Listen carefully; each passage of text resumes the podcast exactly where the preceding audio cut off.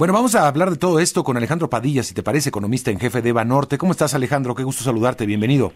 El gusto es mío, estimado Mario Martín, muy buenos días. A ver, ¿empezamos por inflación o por crecimiento? ¿Qué te parece la inflación? Por donde ustedes quieran, inflación, perfecto.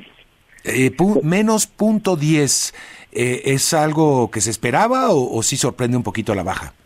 No, es, es un dato que sorprende a la baja. De hecho, el, consenso de analistas estaba con un, número positivo, estamos hablando de más 0.13 y acaba saliendo deflación de, de punto 10. Y creo que eh, pues mucho del dato que se publica hoy se explica por una caída importante en algunos eh, bienes agropecuarios, especialmente el jitomate, que, que cae cerca eh, de 35%, el tomate verde también 13%, además de, otros productos también eh, pecuarios. Creo que es interesante mencionar algo, y ustedes lo comentaban justo hace algunos minutos, que venimos de una eh, un mes de enero bastante complicado para la inflación, tuvimos fuertes presiones, y muchas de estas presiones también vinieron por la parte no subyacente, que es el componente más volátil de la inflación, especialmente por la parte de, frutas y verduras. Y ahora en, eh, en febrero lo que estamos viendo es que empiezan a revertirse esas, esos incrementos. Yo creo que esto nos habla de, que el año ha empezado con algunos movimientos erráticos en la inflación, principalmente por el componente no subyacente. Sí. Pero la buena noticia es que el otro eh, componente, que es la subyacente, que es probablemente el que más nos debería de importar, es el que continúa con una tendencia a la baja y eso nos hace pensar que probablemente continuará este proceso de desaceleración en la inflación que vimos desde el año pasado. Muy bien, y eso eh, implicaría también, pues, eh, a mediano plazo un reajuste en las tasas de interés, ¿no? Totalmente de acuerdo, porque, por ejemplo, hoy, que a las nueve de la mañana se publicarán las minutas de la última decisión de, de política monetaria de Banco de México, lo más probable es que eh, lo que veamos al interior de la discusión entre los miembros de la Junta de Gobierno pues van a ser argumentos a favor de un primer recorte en las tasas de interés que nosotros en Banorte tenemos previsto en el mes de marzo, que es la próxima reunión, eh, y que después sean un, un, tanto cautelosos con las disminuciones de tasa, a lo mejor estarán recortando en marzo, pausarán en mayo, recortarán nuevamente en junio. ¿Gradual? ¿25 puntos base en una primera? 25 puntos base. Yo creo que eh, si bien las noticias han sido positivas en el frente inflacionario, todavía no está por completa la tarea hecha y, creo que el Banco Central continuará siendo prudente, inclusive en el ciclo de recorte de tasa. Em, Alejandro, buenos días. Martín Carmona. ¿Se puede hablar o se puede esperar una tendencia ya en inflación mucho más controlada o incluso a la baja? Eh, sobre todo te lo pregunto porque lo que estamos viendo y ya lo señalabas, que lo que hoy impacta y nos genera este dato negativo en la inflación en la primera quincena de febrero son precios de alimentos del campo y estos han demostrado que son sumamente volátiles, eh, Alejandro. Eh, ¿Se podría pensar que a lo mejor es una un buen dato hoy y, en los próximos seguiremos viendo estas presiones o ya es una tendencia a la baja? Fíjate que lo que comentas, Martínez, es muy interesante y creo que nos hace pensar que todavía vienen retos significativos para la inflación, especialmente en la parte de los agropecuarios. Desafortunadamente, cuando uno hace el monitoreo de el nivel de sequía que hay en el país, ya desde el año pasado ha sido bastante elevado. Y estos factores medioambientales adversos no solamente lo estamos viendo en México, sino lo estamos viendo en muchas partes del mundo y eso pudiera generar eh, pues todavía algunas presiones en estos bienes, eh, tanto frutas y verduras como los pecuarios. Pues yo creo que todavía eh, tenemos que seguir analizando quincena por quincena pues, un poco el comportamiento de estos de estos bienes. Lo que creo que va a estar sucediendo es que vamos a tener números mucho más volátiles y que pues eso también va a ser una tarea complicada pues para el Banco Central porque va, va a tener que pues, ser muy puntual y muy claro en el, en el análisis de la dinámica de la inflación y ver que esa parte no subyacente que ha estado más volátil no genere presiones en la subyacente, es decir, que no veamos efectos de segundo orden de lo que está pasando con los agropecuarios. Aún así, yo creo que contestando la otra parte de tu pregunta, yo te diría que la inflación debería estar mucho más estable, Quizás se tardará más en, regresar al objetivo del Banco Central, que es el 3%, y eso lo vemos hasta el 2025, pero creo que las noticias en el 2024 pues van a ser un poco más favorables de lo que hemos venido observando al menos en el último par de años. Y ese es yo creo que el argumento principal por parte del Banco Central para dar esta señal que pues, ha sido muy clara desde, desde el último comunicado de política monetaria y hoy debería de enfatizarse en las minutas de que comenzarán ya con los recortes de tasa de interés. ¿Ves algún eh, riesgo en el proceso electoral que estamos viviendo? ¿Alguna alguna propuesta tal vez, o, tendría que ser una propuesta, digamos, que, que comprometa eh, las finanzas públicas, que, mueva tanto, o, más o menos ya está dando el mercado por descontado este lo que pueda pasar en un proceso electoral como el que vivimos, Alejandro. Creo que es una buena pregunta y, me parece que eh, al menos lo que ya está descontado es que va a ser un proceso ordenado y de que probablemente vamos a, mantener un, marco macroeconómico estable, consistente con el perfil crediticio que tenemos de ahorita, que es un triple B y, es, grado de inversión. Por ejemplo, desde el lado de las finanzas públicas, tenemos un mayor déficit de, para este 2024. Aún así, la deuda sobre PIB sigue estando por abajo del 50% y cuando lo comparamos con países con similar perfil crediticio, pues tenemos un margen de maniobra bastante bastante amplio. Entonces, en la parte fiscal yo creo que ya está ya está descontado. En la parte de cuentas externas también tenemos un, déficit de cuenta corriente sobre PIB, la verdad es que bastante contenido. Entonces yo te diría que que más bien lo, lo que lo que va a estar eh, observando yo creo que el mercado en general, los inversionistas, es hacia adelante, pues eh, una vez que veamos quién queda como presidente o presidenta, pues va, va, este, o sea, la continuidad de, ciertas políticas públicas o cómo se van a estar dando. Y creo que lo más importante va a ser el proceso en Estados Unidos, porque pues no podemos descartar que Trump regrese cuatro años más a, a, cambiar las reglas del juego. Y, ya sabemos cómo, cómo, cómo se la juega. ¿no? Y además tocaría revisión del TLK, ¿no? Exactamente, el TEMEC se, revisa en el 2026.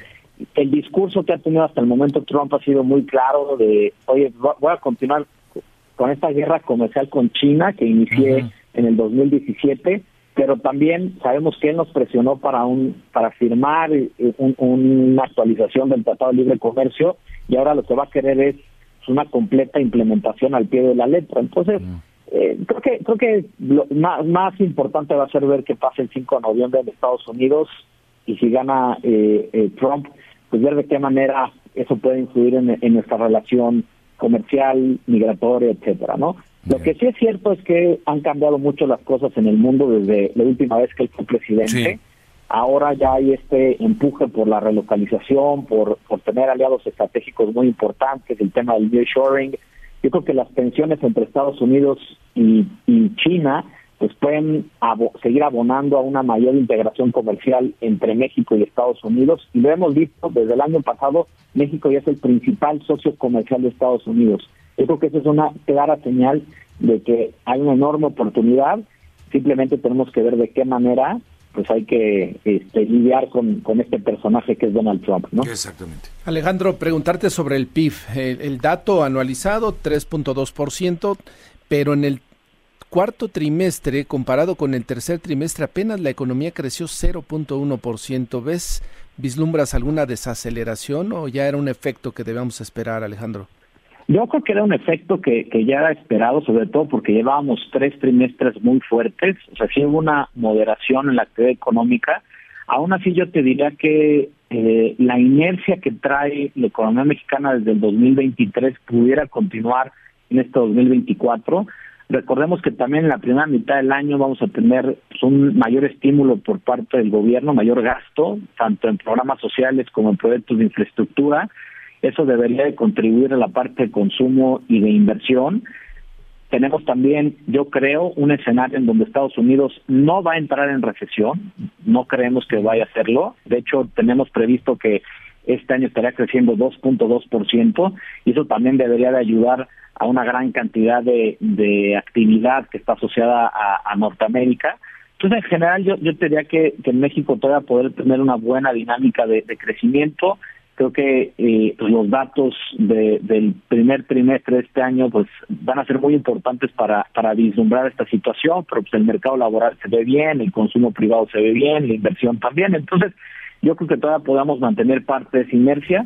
Nuestra estimación es de que el PIB estaría creciendo este año cerca de 2.4%, inclusive hasta poder hacer un poco más alto de ese, de ese número, que si bien no es el 3.2 del año pasado, pues sigue estando por arriba del potencial y creo que refleja pues, ese componente inercial tan importante que, hemos visto y que probablemente continuará en los siguientes meses.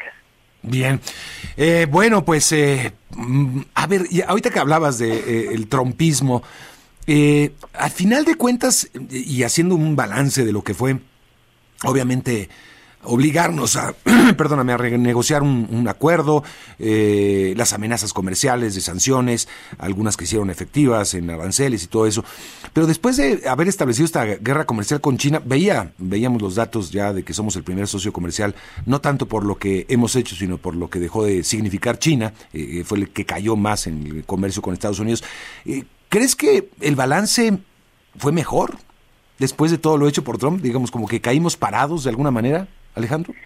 Pues fíjate que ese es un, análisis bien interesante porque si tú te acuerdas al principio de su administración, cada que él tuiteaba algo, el tipo de cambio se subía 30, 40 centavos, había mucha incertidumbre sobre lo que podrá pasar en la parte comercial, obviamente su narrativa seguía enfocada en, en el tema de migración, y son son temas que además eh, le dan mucho mucho poder con su electorado, es, es una retórica que vende mucho ¿no? a, los votantes en Estados Unidos, especialmente a, los republicanos. Y probablemente va a continuar así. Pero una vez que fue transcurriendo su, su mandato, pues la verdad es que ya que tuvimos el TEMEC, pues ya, ya no era un, riesgo latente, o, al menos pues veíamos mayor certeza de que la relación comercial entre ambos países iba a continuar y que no iban a cambiar mucho las cosas. Yo creo que ahora viendo de cara a estos cambios que hay en la geopolítica eh, mundial, eh, esta situación de China y Estados Unidos, los conflictos que hay en Ucrania, en, el Medio Oriente, pues creo que abonan a, la búsqueda de, aliados estratégicos. Creo que Trump está consciente de ello, debería de estarlo, y, y va a ser interesante ver qué tanto nada más es narrativa y qué tanto nada más es discurso y qué parte ya es realidad o es, o es pragmático.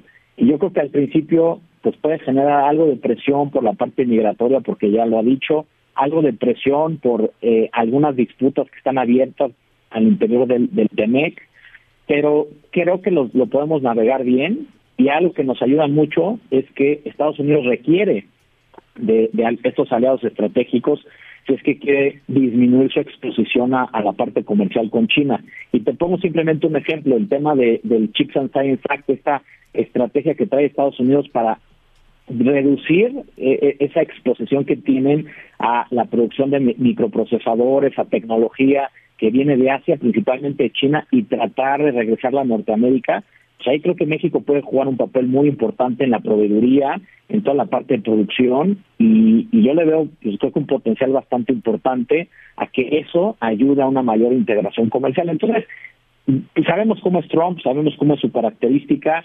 probablemente pues va a tener todavía esa narrativa eh, pues bastante negativa sobre México, especialmente durante la campaña y a lo mejor al inicio, si es que gana este, una nueva administración, ¿no? Cuatro años más, pero al inicio creo que podrá ser así. Pero creo que poco a poco tendrá que haber cierto pragmatismo y eso podrá, podrá, dejarnos bien parados, al igual que como sucedió en, en su periodo anterior.